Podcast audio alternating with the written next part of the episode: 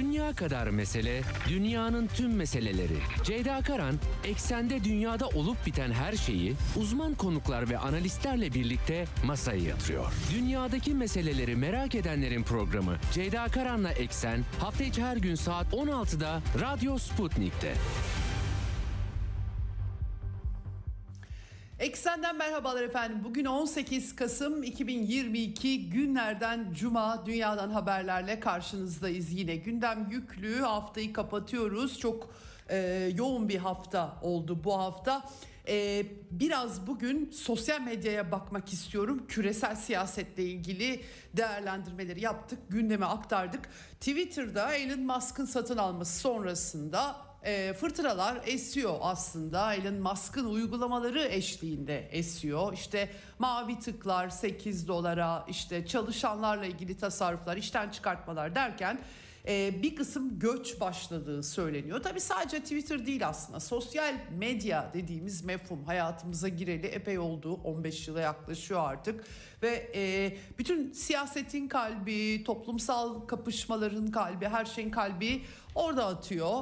E, Facebook daha gözdeydi ilk başlarda ama haberler, dünya ile ilgili her şey Twitter üzerinden dönüyor. İnterneti kullanma biçiminizi değiştirmişti. Şimdi tabii Elon Musk gibi tartışmalı bir figürün e, ipleri eline alması en başta son iki senedir Amerika'daki siyasi sarsıntının da tezahürleriyle e, e, Trump'ın kovulmasıyla başlayan bir süreç.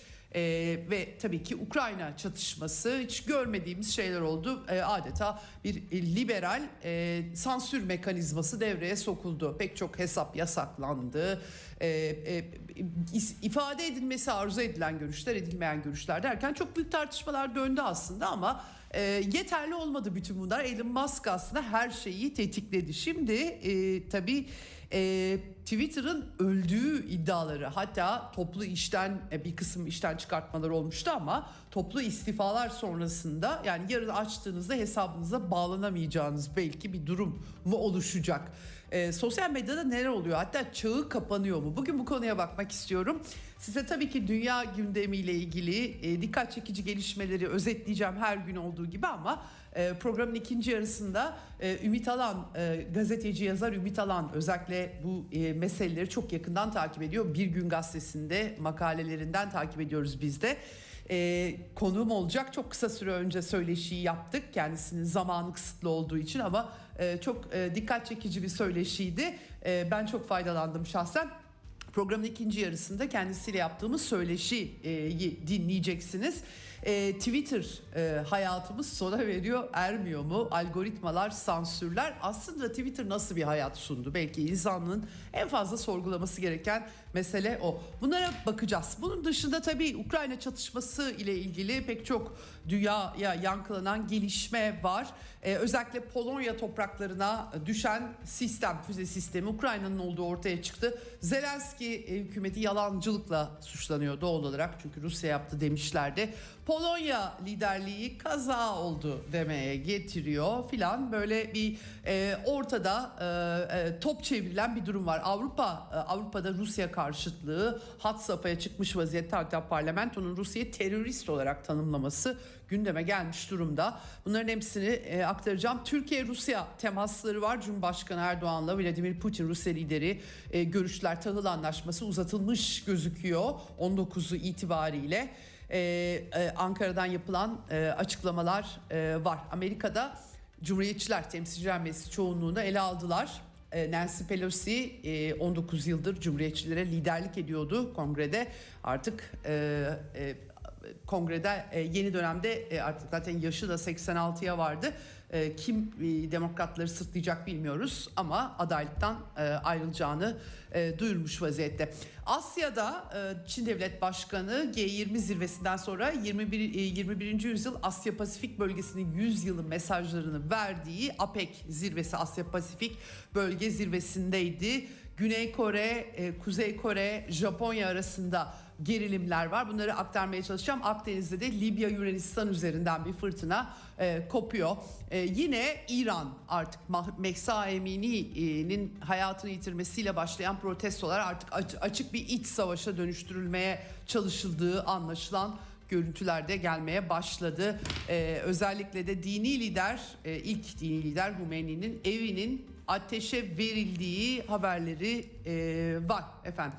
E, aktarmaya çalışacağım e, sizlere gündemi ve programın ikinci yarısında da Twitter'ı sosyal medya çağının sonu mu sorusunun yanıtını konuşacağız Ümit Alan'la. Başlamadan frekanslarımı yine tekrarlamak istiyorum. İstanbul'dan 97.8, Ankara'dan 96.2, İzmir 91, Bursa 101.4 ve Kocaeli'den 90.2 karasal yayın frekanslarımız. Bunun dışında Sputnik web sitesinde e, kulaklığı tıklamanız bizi Türkiye'nin her yerinden dinlemeniz için yeterli. E, Twitter'dan kendi hesabımdan ayrıca kurumun hesabından da paylaşıldı ama Telegram linkini paylaştım. Kolaylıkla oradan tıklayarak, katılarak bizi e, Radyo Sputnik üzerinden, Telegram üzerinden dinleyebilir, izleyebilir, takip edebilirsiniz. Diyelim başlayalım eksene.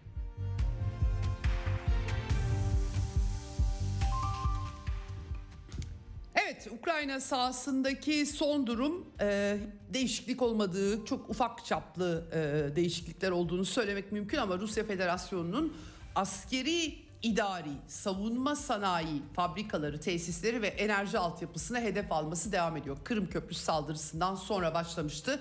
Ee, Batı'nın ilk yaptığı gibi Amerika'nın genellikle e, müdahalelerinde yaptığı gibi bir anda çullanıp her tarafı dağıtma yoluna gitmemiştir Rusya Federasyonu. 8 ay boyunca yapmadığını şimdi yapıyor denilebilir rahatlıkla. Zelenski açıklama yaptı. 10 milyon üzerinde Ukraynalı'nın elektriksiz olduğunu söyledi. E, tam manasıyla başkent Kiev, Sumu, Sumi, e, Odessa e, gibi şehirlerde karanlık olduğunu söyledi. Görüntülerde yansıyor. E, bu arada Ukraynalı askerlerin Herson bölgesinde Rusya yanlısı oldukları gerekçesiyle sivilleri kurşuna dizerek idam ettikleri haberleri geliyor. Hatta yakalanan e, yakalandığı söylenen bir grup askerle ilgili bu Herson bölgesinden mi emin değilim ama gerçekten çok çarpıcı savaş suçu. Yani savaşların da kuralları var hakikaten e, çünkü.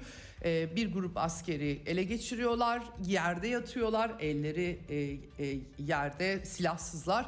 Bir tanesinin ateş açtığı iddia ediliyor. Hepsini birden kurşuna düzüyorlar. Böyle görüntüler gelmeye başlıyor. Ama son tahlilde tabii hava savunma sistemleri gönderilmişti batıdan Ukrayna'ya. Bunların çok da işe yaramadığı anlaşılıyor. Ee, sahada e, Ukrayna Hava Kuvvetleri e, Komutanlığı Sözcüsü Yuri Ignat açıklama yapmış. Rus füze saldırılarıyla baş edemediklerini e, söylemiş. Bir de e, Batı'nın silah stoklarının tükendiği yolunda yine Batı medyasında haberler var. Ukrayna'yı silaha boğmuşlardı bu çatışmada da. E, 2014'te Kiev'deki darbeden bu yana devam eden bu iç savaşta e, Rusya'nın müdahalesi 8 yıl sonra ve gelinen durum maalesef bu şekilde. Antony Blinken, Ukrayna Dışişleri Bakanı Dimitri Kuleba ile telefonda görüşmüş ve sivil altyapıya zarar veren füze saldırılarını konuşmuşlar. Ee, sorumlusu e, Rusya diye açıklama yapmış tabii ki. E, evet yani gerçekten bu e, krizin böyle çatışmaya dökülmesi çok feci. Amerika'nın jeopolitik hedefleri için kullandığı ülkelerin durumları hiçbir zaman iyi olmadı. Bunu da e, son 30 yılın tarihinden biliyoruz. E, Polonya'ya tabii düşen füze e, Ukrayna yönetiminin alenen yalan söylediği müttefiklerinin açıklamalarıyla ortaya serilmişti. Bizzat Amerikan yönetimi, Savunma Bakanlığı, Joe Biden hatta.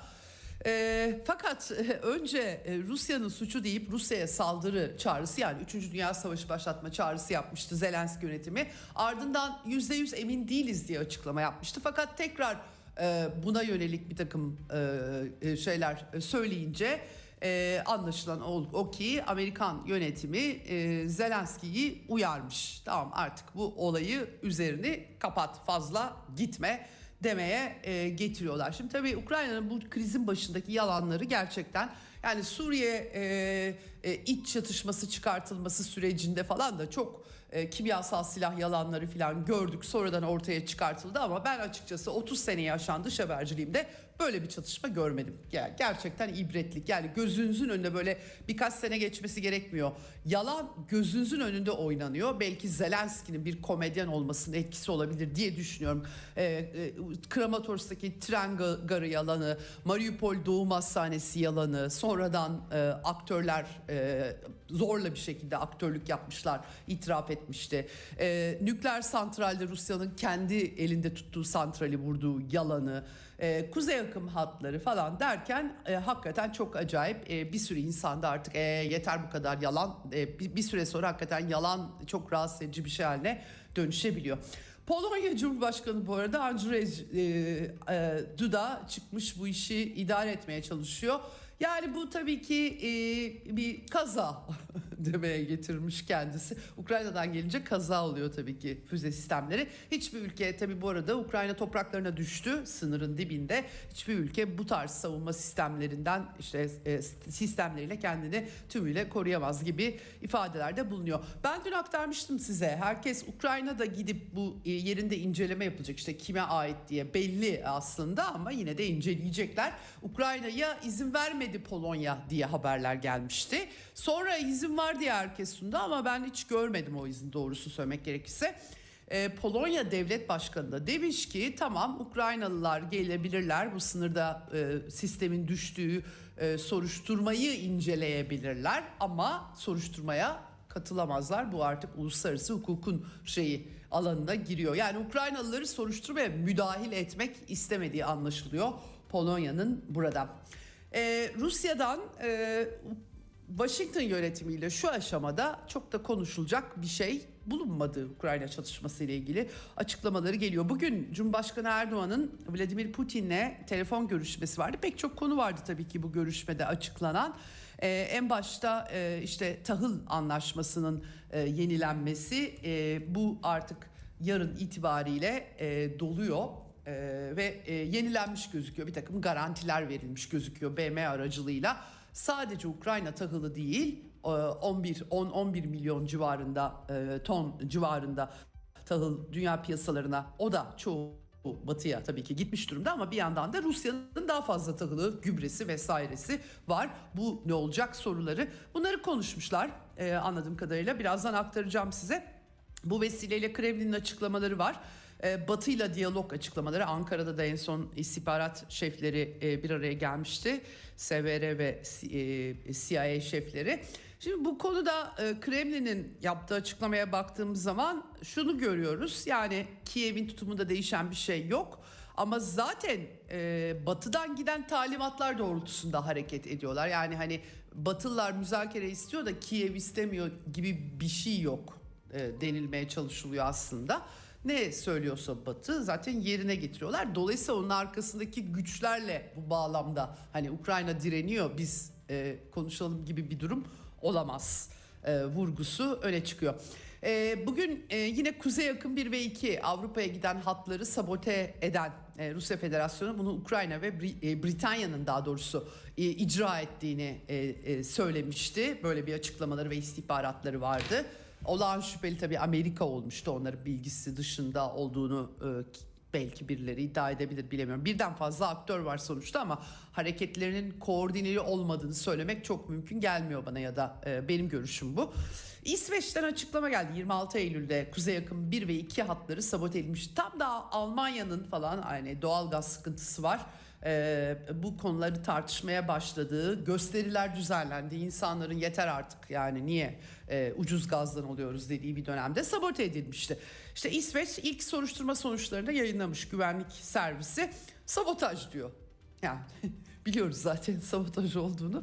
Patlayıcı kalıntıları efendim tespit edilmiş. Boru hattında büyük hasar meydana gelmiş falan. Tabii kim derseniz hiç oralara girmiyorlar. Girilecek gibi değil. Girerseniz oradan çıkmanız çok mümkün değil tabii ki. E, Kremlin bu konuda da açıklama yapmış. Tabii terör saldırısı izi bulunması memnuniyet verici demiş biraz e, hafiften ironik bir dille Dimitri e, Peskov. Yine de tabii ki e, Ruslar bu konularda çok hassaslar. İlla her şey kitabına uygun olacak. Yasalarsa kitabına uygun yapılacak. Bir soruşturmaysa bütün bürokratik şeyleriyle beraber yapılacak. Dolayısıyla o da demiş ki e, Rus tarafının verilerini doğruluyor ama e, kimin olduğunun arkasında ortaya çıkarılması önemli demiş. Onu zaten e, İsveçliler ve diğerleri bölgedekiler açıklamayacaklarını söylemişlerdi. Faili açıklamak zor tabii.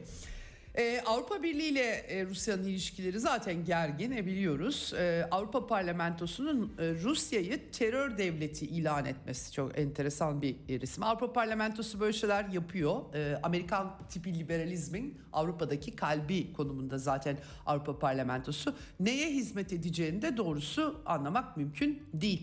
E, ama bu arada Avrupa Birliği'nin e, Rusya'nın 68 milyar euroluk varlığına varlığını dondurduğu el koyuyorlar böylece. E, bu Belçika'da olan en büyük kısmı olduğu söyleniyor. E, Maria Zaharova Dışişleri Sözcüsü'nden açıklama geldi. Ukrayna ihtilafını e, tırmandırdıklarını söyledi. E, askeri eğitim de verecekler biliyorsunuz şimdi 15 bin e, Ukraynalıya yani savaşı devam ettirme. E, tabii Zaharova bu sayede yani Avrupalıların savaşa yaptıkları bu yatırım sayesinde Donbas, Herson, Zaporojye bölgelerinde çoluk çocukların e, öldürüleceğini dile e, getirmiş vaziyette. Böyle bir e, gerilim halini e, aktarmak istedim size. E, bir de 2014 senesinde Kiev'de e, Amerika'nın Victoria Nuland'ın özel olarak e, organize ettiği darbe e, ve yönetim değişti. Ondan sonra da iç savaş başladı zaten. Doğu ve güney hattında insanlar bu darbeyi kabul etmediler. Ee, ve e, olaylar 8 sene sonra buraya geldi. İşte o esnada 2014 senesinde bir de Malezya hava yollarına ait bir uçak düşürülmüş idi. Ee, MH17 uçağı bir Buk füzesiyle bu bir Sovyet yapımı füze ama Sovyet yapımı füze herkes de var o dönemde başta Ukrayna olmak üzere şimdi de bu çatışmada Amerikalılar askerler kullanmayı daha iyi bildikleri için eski Sovyet yapımı silahları e, veriyorlar. İşte onun üzerinden tabii e, 2014'ten bu yana çok ciddi iddialar ortaya atıldı. Rusya'nın yaptırdı. Rusya o dönemde Ukrayna topraklarında zaten değildi. Ama Rusya ile bağlantılı bir takım e, e, milislerin Ukrayna'da Kiev'deki darbeyi kabul etmeyenlerin e, uçak düşürdüğü buklarla iddia edildi. Şimdi e, böyle bir şeyi e, ispatlayamadılar tabii ki. E, ayrıca e, e, Kiev yönetiminden de gereken e, işte uçuş kayıtlarını falan almadılar. Hiçbirini yapmadılar. Çünkü e, öbür tarafta şu iddiada Ukrayna ordusuna bağlı birilerinin Ukrayna tarafından suç Rusya'ya atılmak için bu eylem yapıldı diyorlar.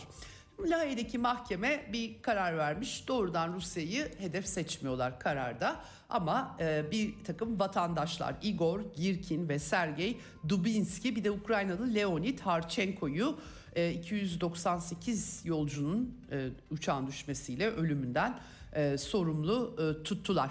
Bir başka e, Rusya vatandaşı Oleg Platov vardı. O beraat etmiş, kanıt bulamamış. Diğerlerine dair kanıtlarda açıkçası dönüp bakmak lazım ne olduğunu görmedim ben şöyle bir baktığımda.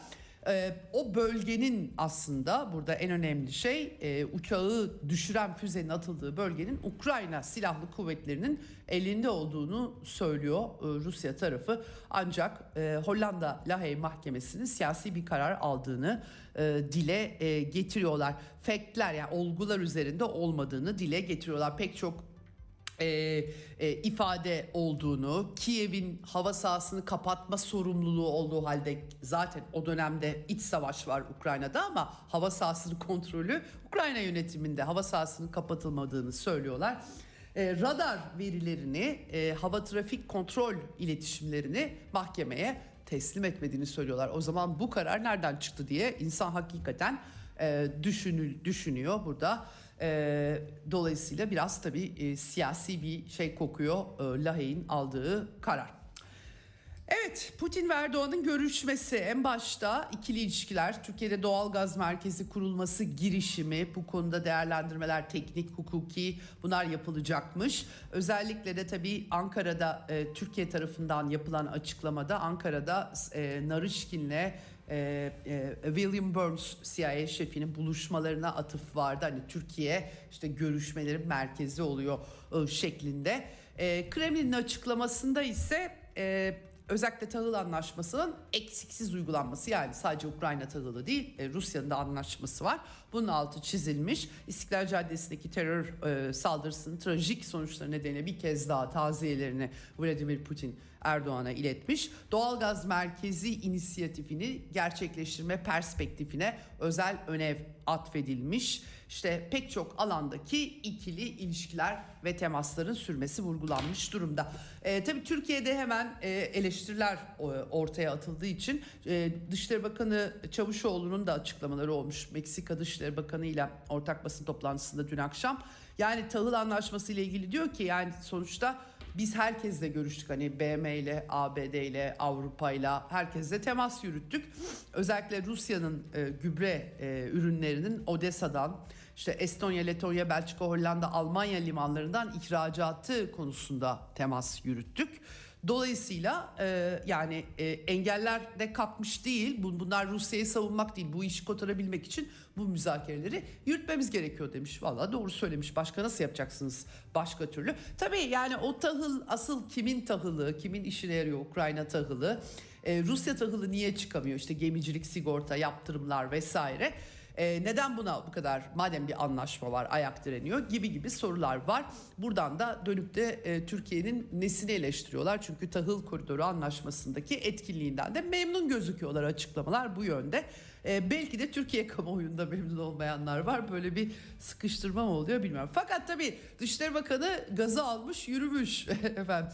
E, özellikle ee, Kuzey Kıbrıs Türk Cumhuriyeti'nin e, Türk Devletleri Teşkilatı zirvesine gözlemci üye olarak kabul edilmesine Avrupa Birliği ve Amerika'dan tepkiler gelmişti kabul etmediklerini söylemişlerdi. E, orası biliyorsunuz e, Amerika'nın hassas olduğu bölge değil. Orada e, e, ulusal e, şey, uluslararası yasaları savunuyorlar. Her yerde savunmadıkları e, halde Kıbrıs'ta öyle değil. Kıbrıs'ta farklı tutumları biliyoruz. E, tabii Ankara'nın tepkileri olmuştu ben aktarmıştım size. E, Çavuşoğlu da AB'nin ne hakkı var? E, ne müdahale edecek ne işi var diye yanıt vermiş. Amerika'ya da Amerika'dan da icazet alacak değiliz demiş.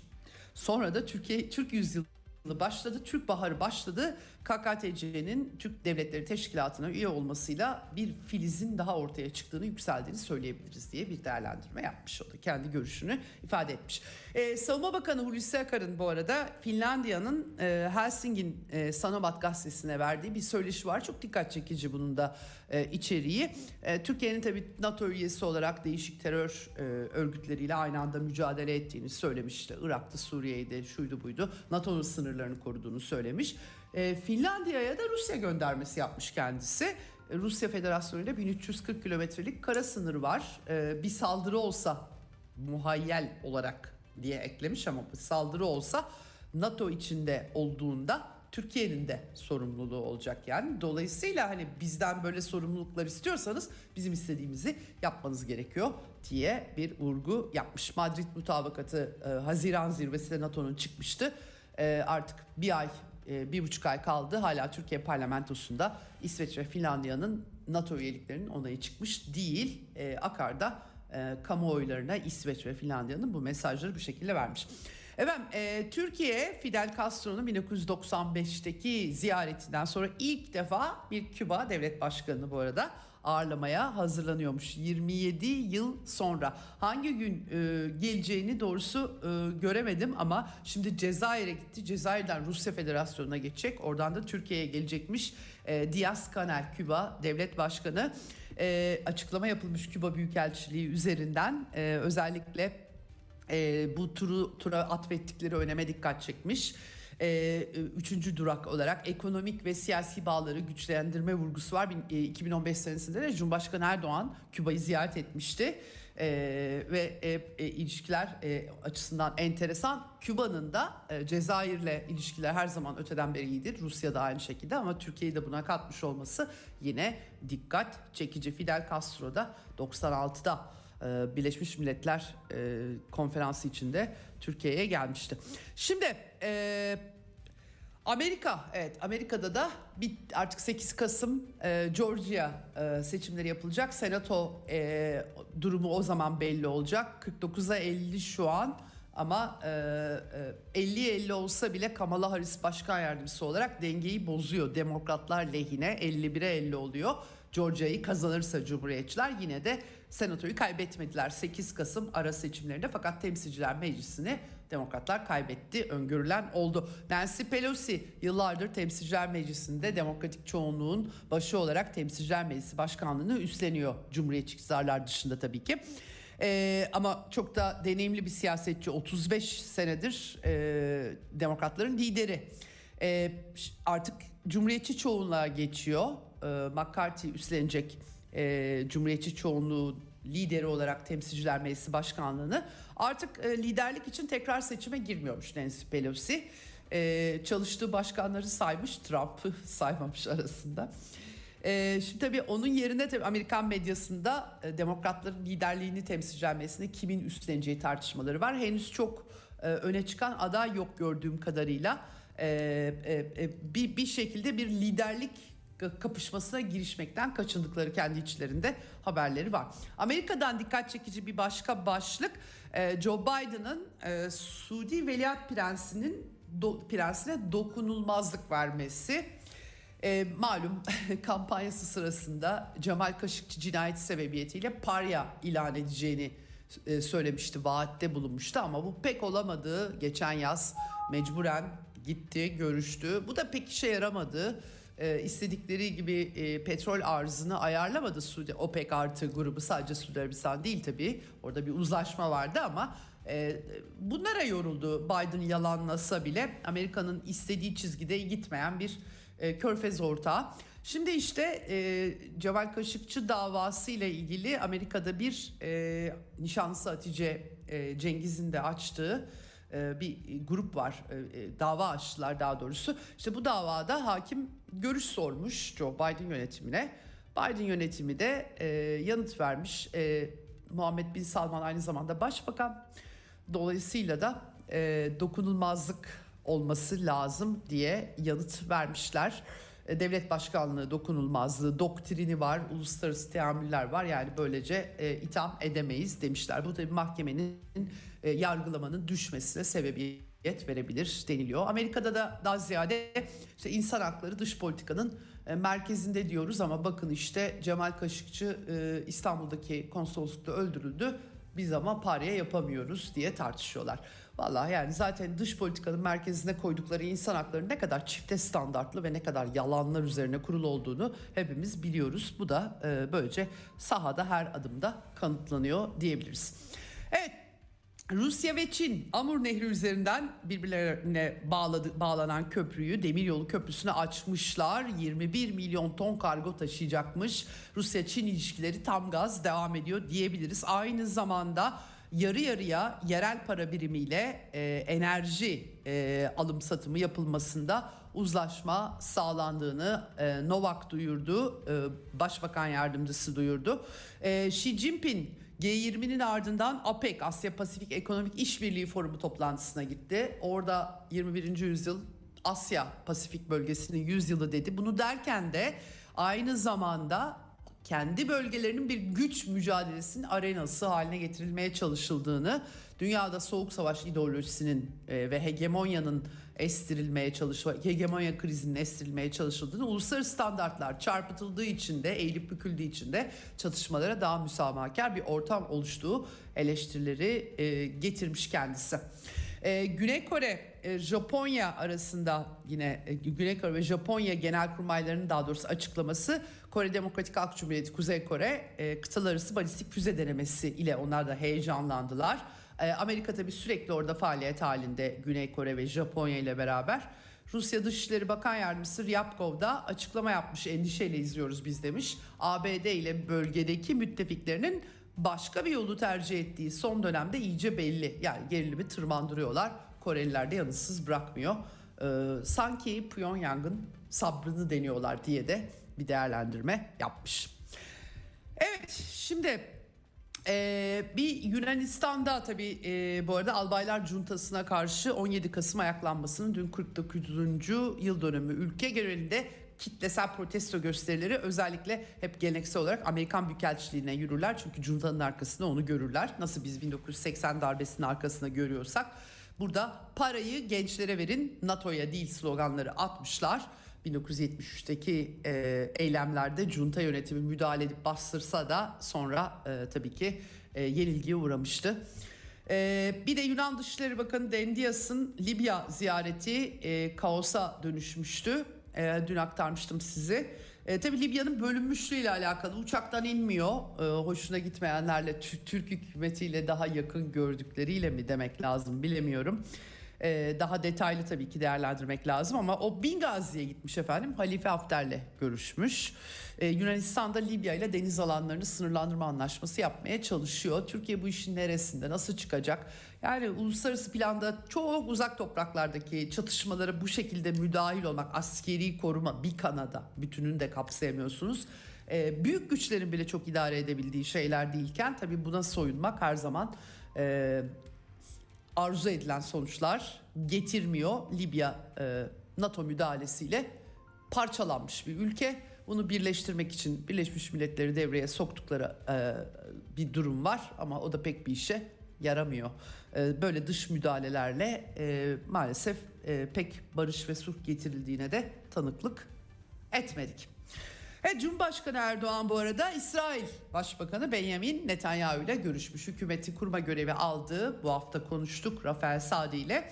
Dikkat çekici bir e, e, muhabbet geçmiş diyebiliriz. İstanbul'daki terör saldırısı nedeniyle başsağlığı dilemiş İsrail Başbakanı. Arabuluculuk Türkiye'nin arabuluculuk çabalarının önemli olduğunu Ukrayna'da dile getirmiş. Erdoğan teşekkür etmiş. O da Batı Şeria'da yaşananlar bizi üzüyor demeye çalışmış. İsrail seçimleri sonrası hayırlı e, sonuçlar dilemiş. İki ülke ilişkilerinde yeni bir döneme girildiği vurgusu yapmış ve karşılıklı çıkarlar temelinde hassasiyetlere saygı göstererek devam edelim demiş. Biliyoruz ki Netanyahu ile Erdoğan arası değildi. E, Netanyahu'nun başa gelmesiyle tekrar bir gerilim olur mu diye herkes konuşuyordu. Öyle bir e, döneme e, böyle başlanmış oldu en azından bu telefon görüşmesiyle. Bu arada İsrail'de de e, yine Rafael Sadi ile de konuşmuştuk. Aşırı sağcı e, parti e, lideri Yahudi e, Partisi lideri e, Ben Givir.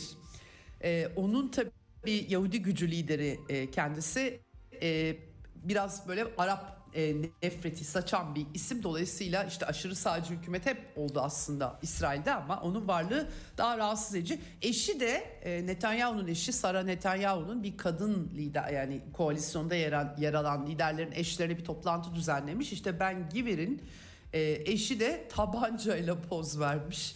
Sonra bir de dayılanmış üstelik sorunca benim silahım var nasıl işinize gelirse demiş hakikaten. Enteresan bir İsrail izleyeceğiz önümüzdeki e, dönemde hele de bakan olursa olur mu olmaz mı bilmiyoruz. Amerikalılar rahatsızmış görüntüden hoşlanmıyorlar. Amerikalılar için görüntü önemli biliyorsunuz içerik değil ama görüntü önemli. Ve e, İran Mehsa Emini protestoları kadın devrimi diye başladı ama e, artık... E, öyle olmaktan çıkmış gözüküyor. Eline silah alan kim olduğunu bilmiyoruz. Ee, bir yerlere ateş açabiliyor. Ee, güvenlik güçleri ya da değil ee, ama e, hakikaten e, benim baştan beri buraya evrileceğine dair kaygılarım vardı. Ee, yani e, arzu edilen e, özgürleşme tırnak içerisinde sistemik, somut, örgütlü bir e, yönde akıtılamadığı müddetçe kültürel bir takım e, cinsiyet e, şeyleri motifleri üzerinden giden bir şeyin zaten bir yere varma olasılığı yok. Genellikle Orta Doğu'da iç savaş çıkıyor buradan. E, burada da öyle. E, en son bir yarbay, üç güvenlik görevlisini e, öldürenler var. Silahlı kişiler, silahlı gruplar var tabii rejim karşıtı. Ee, bilmiyorum artık istihbarat servisleri de işin içine girdi mi? Her e, koşulda muhtemelen İran devleti de e, bütün bu silahlı eylemler karşısında demir yumruğunu indirecektir diye öngörmemek mümkün değil. En son e, Hümeyni'nin de e, İran İslam Cumhuriyeti'nin kurucusunun da e, doğduğu evi 30 yıldır müze olan evi ateşe verenler olmuş. Zahidan'da Cuma imamı e, Mevlevi Abdülhamit dün konuştuk e, Ramazan Bursa'yla. Ee, onun çektiği restler var. Ee, gerçekten İran'da durum şu an parlak gözükmüyor. Gelecek hafta daha fazla İran'a bakmamız gerekecek. Ve son olarak e, Kolombiya barışı için 7 Ağustos'ta göreve gelen Gustavo Petro yeni sosyal demokrat lider ELN örgütüyle de masaya oturuyor Venezuela'nın arabuluculuğunda. Latin Amerika'dan en azından biraz hayırlı haberler geliyor diyelim. Şimdi e, Twitter'ı konuşuyoruz. Çok az önce kayıt yaptık Ümit Alan'la e, sosyal medya ölüyor mu, e, e, ölmüyor mu, Twitter ölüyor mu? Hepsini toparlamaya çalıştık efendim. E, kaydı e, dinliyoruz şimdi. Pazartesi görüşmek üzere. Dünya kadar mesele, dünyanın tüm meseleleri. Ceyda Karan, eksende dünyada olup biten her şeyi uzman konuklar ve analistlerle birlikte masaya yatırıyor. Dünyadaki meseleleri merak edenlerin programı Ceyda Karan'la Eksen hafta içi her gün saat 16'da Radyo Sputnik'te. Evet Eksen'in ikinci yarısındayız. Telefon hattımızın diğer ucunda Ümit Alan var. Hoş geldiniz yayınımıza. Hoş bulduk. İyi yayınlar. Çok teşekkür ediyorum katıldığınız için. Bu hafta böyle küresel siyaset ağırlıklı bir programlar yaptım ben ama e, öte yandan da bunun artık bir parçası olan sosyal medya meselesi var. Ne zamandır planlıyordum. E, o yüzden e, çok da memnun oldum katıldığınıza. Bütün her şeyi de belirleyen bir faktör haline geldi. İdeolojik alanda, iletişim alanında. E, şimdi Elon Musk'ın Twitter'ı almasıyla e, müthiş bir liberal tepki yükseldi. Batı dünyasından, Amerika'dan özellikle. Son dönemde çok tartışmalar olmuştu. İşte sansür, karartma, belirli kurallar, sınırlamalar getirilmesi, açık bir platform olmaktan çıkmıştı. Elon Musk'ın vaatleri vardı ama tabii bir e, çok zengin ve e, e, kapitalist sistemin döngüsünü belki daha kaba bir biçimde ifade eden bir isim olarak e, kendisi çok tartışma e, yarattı. E, bu sabahleyin açtığımda birdenbire karşıma e, tweet attığı çıktı. E, logosu Twitter olan bir mezar. E, bir şekilde rahmetli Twitter paylaşımı. Şimdi e, o kadar acayip bir şey çıktı ki ortaya. Şunu sorarak başlamak istiyorum. Sizin de bu haftaki yazınızın başlığıydı. E, bu e, sosyal medya e, çağının sonuna mı geldik diye tam üstüne e, oturdu. E, nereden çıktı bu sosyal medya çağının sonuna gelme tartışmaları? Önce onu sorayım. Şimdi sosyal medya çağının sonuna gelme tartışması iki e, birçok bir yerden çıkıyor. Sadece Twitter'dan değil. Facebook da geçtiğimiz haftalarda 11 bin kişiyi yani yeni adıyla Meta 11 bin kişiyi işten çıkaracağını açıklamıştı. Genel olarak sosyal medya sektöründe bir küçülme var e, ve ekonomik e, bir daralma var. Artık büyümüyorlar ve bu yüzden zaten Metaverse gibi yeni vizyonlar konuşmaya başladık. Bu büyüme durduğu için bir e, ekonomik olarak zaten bir daralma var ama Twitter özel ayrı bir durum var. Twitter artık halka açık bir şirket olmaktan yani daha denetlenen bir şirket olmaktan tek bir kişinin sahipliğine geçti. Ama diğer yandan baktığımızda Twitter dünya siyasetinde etkili. Sadece Amerika'da değil, dünyanın her yerinde siyaseti belirleyen, gündemi belirleyen, e, ekonomik büyüklüğüne göre gücü çok daha fazla olan bir platform. Böyle bir platformun e, çok da tutarlı olmayan e, ve e, yani şey amiyane tabire dengesiz hareketler olan birinin elinde olması şu an herkes için bir panik yaratmış durumda. Asıl sosyal medya çağının sonuna gelme e, tartışması aslında buradan e, filizleniyor. E, fakat öncesinde de çok acayip tartışmalar oldu. Biraz belki Trump dönemiyle başladı herhalde. Herkes e, Amerika'dan etkileniyor. E, e, şimdi e, hakikaten Twitter çok acayip bir e, biçimler aldı son 10 sene 12 senede diyebiliriz belki ama... E, e, Özellikle de e, iki sene önce başlayan bir süreç vardı. Düşünce özgürlüğü, ifade özgürlüğü bunların hepsi e, bir anda rafa kalkmaya başladı ve bir takım köşeler e, çizildi. Algoritmalar çıktı, hesaplar e, e, yasaklandı. Hani şimdi mesela işte aşırı sağcı efendim e, işte neonazi vesaire gibi şeyler e, yasaklanıyor anlayacağım. Pek öyle olmadı sanki. Çok da itibarlı belki batı toplumlarında pek çok yalanın e, ya da siyasetinde ifşasında rol oynamış insanları e, yasaklamaya başladılar. E, e, ve e, hatta Amerika'nın istediği liberal ve neoliberal düzenle uyumlu olmayan her şeyi yasaklamaya başladılar. Bu yüzden de Elon Musk'ın çıkışı e, herkes çok eleştirel baksa da e, sansürün e, algoritmalarla vesaire uygulanan sansürün sonu diye algılandı.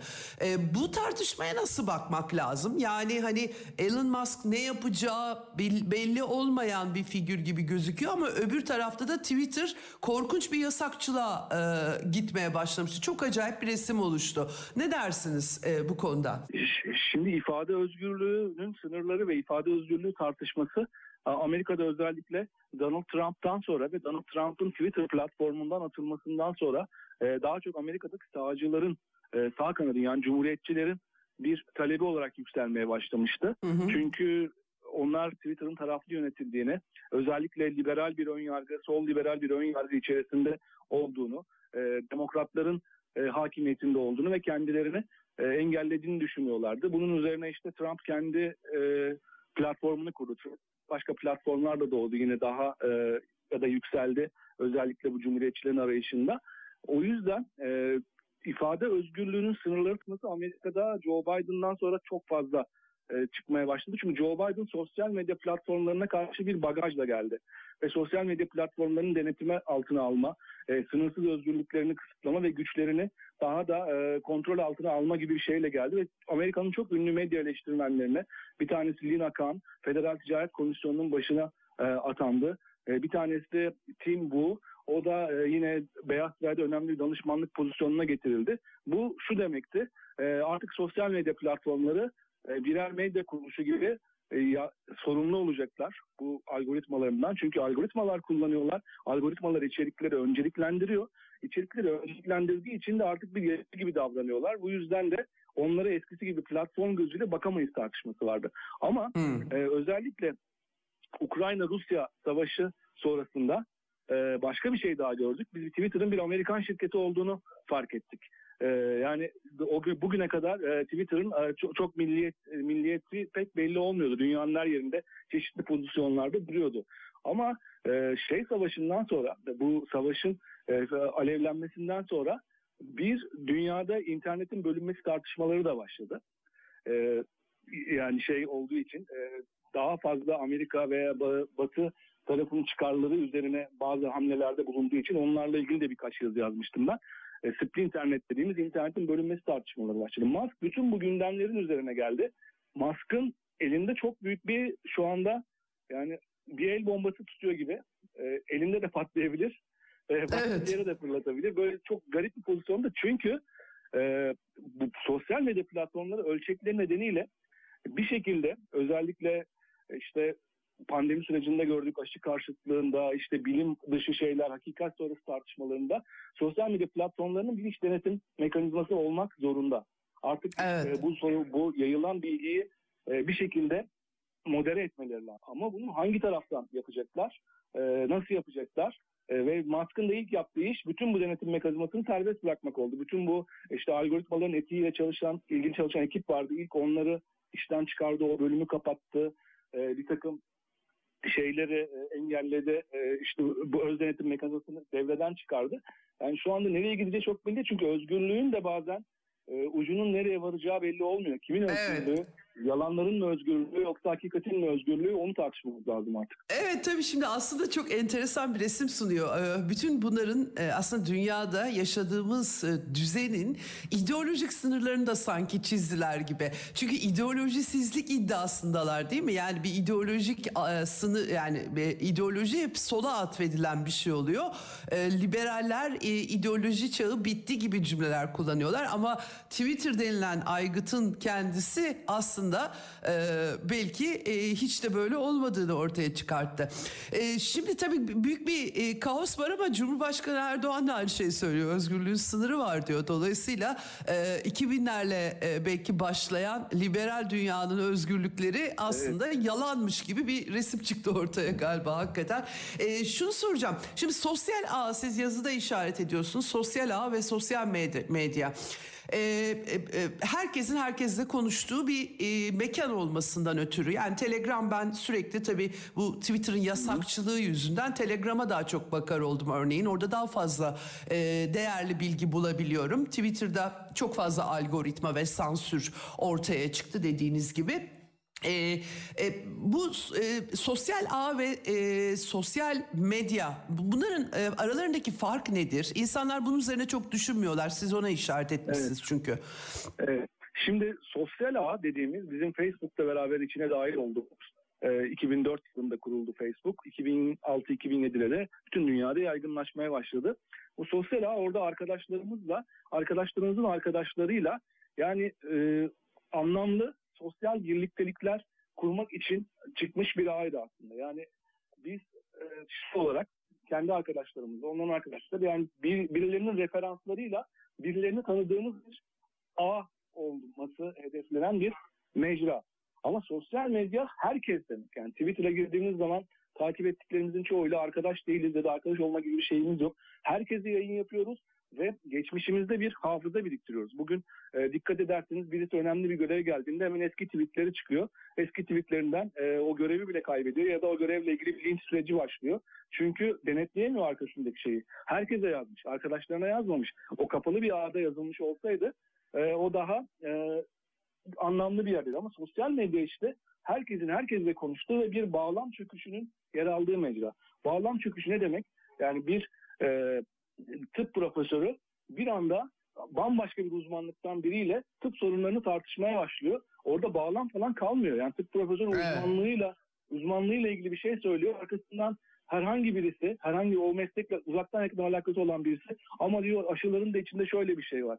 Ve o bağlam çöktüğü zaman da hakikati yitiriyoruz. Yani sosyal medya Evet. ölçek sorunu nedeniyle hem bir gözetleme kapitalizmine, verilerinizin biriktirilip onlar üzerinden bir hakimiyet kurulmasına hem de e, bu şekilde hakikatin e, çöktüğü bir bağlam çöküşüne neden oldu. O yüzden sosyal ağ sosyal medyayı ayırarak belki de bazılarımız e, benim için sosyal medya uygun değil diyerek yeniden sosyal ağ düzenine çekilmesi gerekiyor.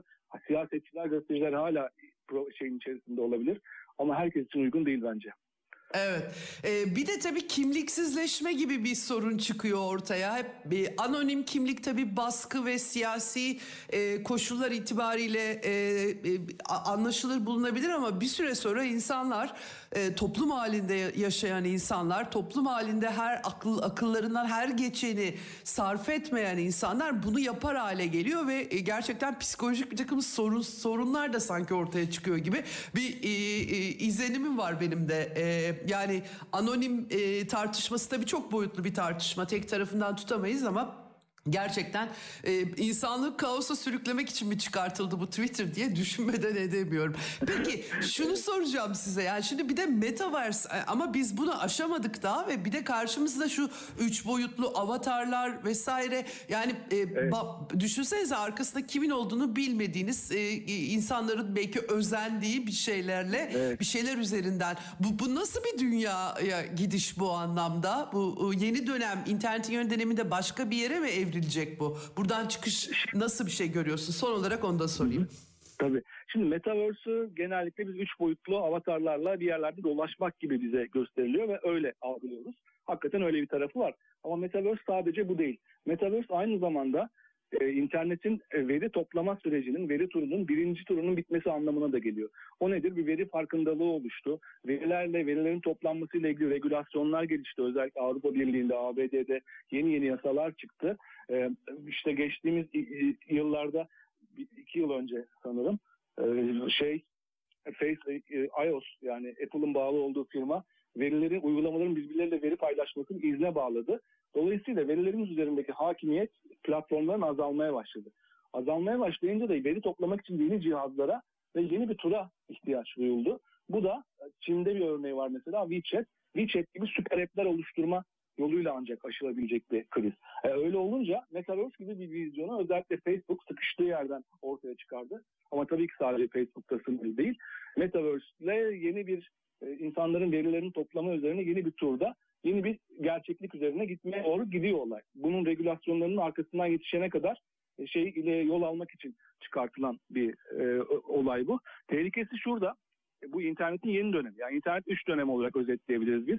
İnternetin birinci dönemi masa üstünde bilgisayarlarımızla bağlandığımız, masadan kalktığımızda offline olduğumuz, çevrim dışı olduğumuz dönemdi. İkinci dönem şu anki dönem mobille de bağlandığı ve sosyal medyanın patladığı, her yerde internete bağlı olduğumuz dönem. Çünkü hatırlarsanız bizim yaşımızdakiler hatırlıyor.